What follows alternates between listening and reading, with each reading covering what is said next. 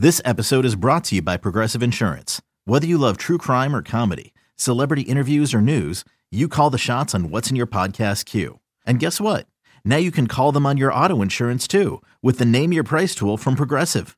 It works just the way it sounds. You tell Progressive how much you want to pay for car insurance, and they'll show you coverage options that fit your budget. Get your quote today at progressive.com to join the over 28 million drivers who trust Progressive. Progressive Casualty Insurance Company and Affiliates. Price and coverage match limited by state law. When you need mealtime inspiration, it's worth shopping Kroger, where you'll find over 30,000 mouthwatering choices that excite your inner foodie. And no matter what tasty choice you make, you'll enjoy our everyday low prices, plus extra ways to save, like digital coupons worth over $600 each week. You can also save up to $1 off per gallon at the pump with fuel points. More savings and more inspiring flavors make shopping Kroger worth it every time. Kroger, fresh for everyone. Fuel restrictions apply. Oh, we're on a nice, nice little roll right here. Um, you know, like I've said multiple times, so the record is what it is. You know, there's a lot of past experiences that go with your record, and we're trying to move forward. We're playing really good baseball right now. That's what's important to me. We'll talk to Dan Wiederer in 15 minutes. Parkins and Spiegel on the score. Mikolas, we can talk about the baseball ethics and everything. He lost them the game. He lost them the game. By getting kicked out and forcing Dakota Hudson into the game. Yeah. That was the thing that I thought was lost in the whole conversation. Had to do a bullpen game unexpectedly and then inherit a runner on base and then mm-hmm. the nine innings of that unprepared. I mean, three runs, you play from that lead, you're the better team. That team's ready to punt and pack it in. Like he lost them the game with the whole thing. Cubs were happy to take it. They've won six straight, eight of ten, five and a half back in the division, four and a half back of the wild card. Did you see, Danny, that since the All Star break, the Cubs are first in runs per game as an offense, they're first in batting average, they're first in on base plus slugging, OPS, and they're first in stolen bases. The offense is cooking since the break. I know the 17 run game against the Nationals will help, but every night, whether it's the comeback in the second game against the White Sox or last night, they seem to just keep piling on as the game rolls. Offense clicking. So the Cubs now have a, according to baseball reference, nearly 45% chance to make the postseason. Wow. It seems high. That's crazy high. It says 19% for the wild card, 25% for the division, is what baseball reference says. That's fascinating. I I don't I don't really love those. In fact, I don't really like those, and I tend not to look at them. Is Fangraphs gr- largely Signific- different? Significantly lower, Okay. which feels this has 13% to win the division, 9% to make the wild card, so about 22% to make the playoffs. That feels more accurate based on my experience of watching baseball and reading standings. I, I yeah, exactly. You know what I mean? Like honestly, like Sure. it, it feel it, But- but there you got to jump two teams in the division, three teams in the wild card, four and a half back in one, five and a half back in the other.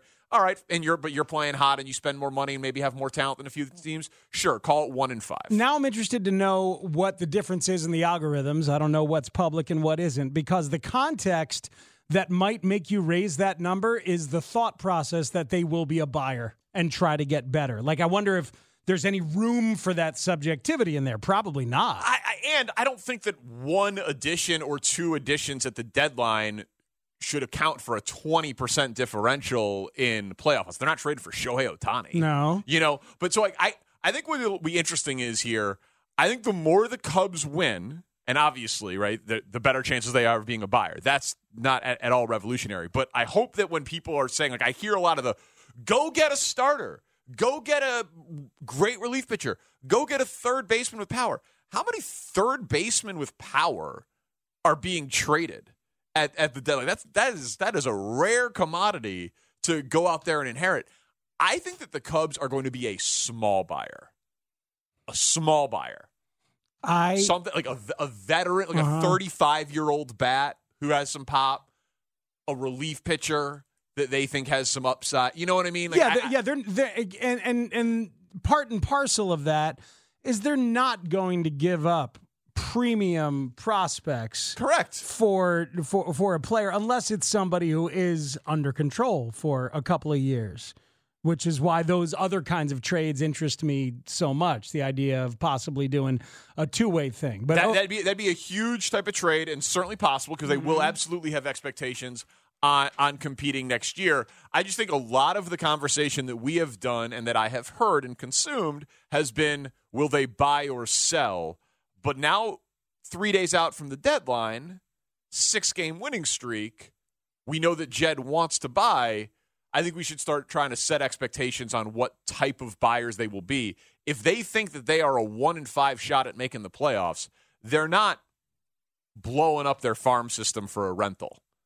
You know, they, they mm-hmm. just won't. So if, if there's a guy who's going to be traded from a bad team that has two years of control left, and that'll get you to part with Ben Brown yeah. or Horton, or I suppose PCA if you think that you're re signing Bellinger, even though that would shock me. Enough of this Horton crap, Danny. I know. Caden I- Horton isn't going Ca- anywhere. Cade, Cade. Cade Horton isn't going anywhere. Yeah, probably not. Probably not. I, I don't think Cade Horton is is going anywhere unless there is a big time available player. Um, yeah, no, I think that is likely, Danny.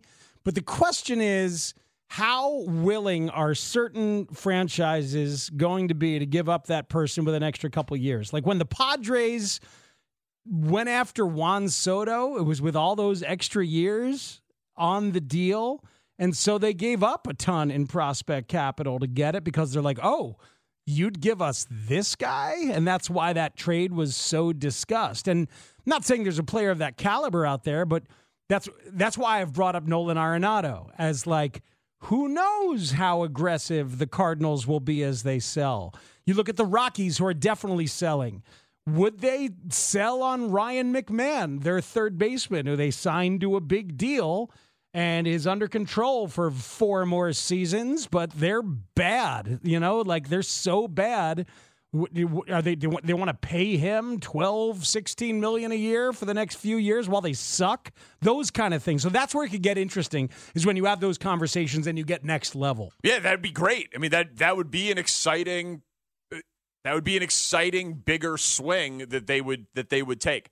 I'd be a little surprised if they were able to put something like that together given that for a huge percentage of this they were looking at being sellers and not buyers. But maybe deadlines make deals and it can happen fast enough. We've got another trade. We do. Yeah, Kendall Graveman gone. So that's up to 5. We're up to five. He's going back to the Astros. Astros and White Sox an agreement that will send Kendall Graveman back to Houston. Wow. No word yet on the prospects coming back. So So Yordan Alvarez, good job. it's good value. Kyle Tucker. You want Tucker or Alvarez? Oh, yeah, sure, throw him in. I'd rather have Tucker plays uh, plays defense. And Jose Altuve, I think. Uh, I don't know about that guy. He he gets hurt too much. Wear a buzzer. He, he wears buzzers too, or is it just a tattoo he didn't want to show off?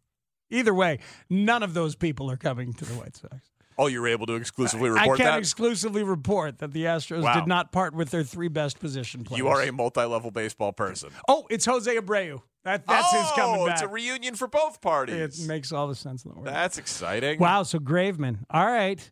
See the whew, boy. All right, we can take that one off the White Sox payroll for next year. So that's it. So that's five, That is five. right? You Lynn and Kelly to the Dodgers, Graveman to the Astros, Lopez and Giolito, who starts tonight, to the Angels. So that's why I set the number at five and a half, because now who's left? Aaron Bummer, lefty reliever. Um, obviously Tim Anderson. And they'll get calls about Eloy, but they probably I don't know if they'll do that. And Clevinger, but Clevinger's got to showcase health and decency, not as a human being. That's already been showcased. Some people saying that it's not additive, where you add the chance to make the division and chance to make the wild card to the uh, for your playoff odds. That is how Fangraphs does it. They have a column that says percent chance to make the playoffs, and for the Cubs, it's twenty one point seven, and their wild card berth is nine percent, and their division is twelve point eight. So add those two numbers together, and it's roughly yeah, it's exact. That's twenty one point eight. So yeah, they're so I Fangraphs adds it together. So maybe there's a actuary or a statistician in our audience who says that's wrong, but Fangraphs has them chances of making the playoffs at 21.7%. There's got to be some nerd here with the laptop can give us that answer. you go to the baseball reference. I talked. To, I talked to a friend of mine, my Red Sox fan, uh, Boston Ricky, who was on Hit and Run a couple weeks ago.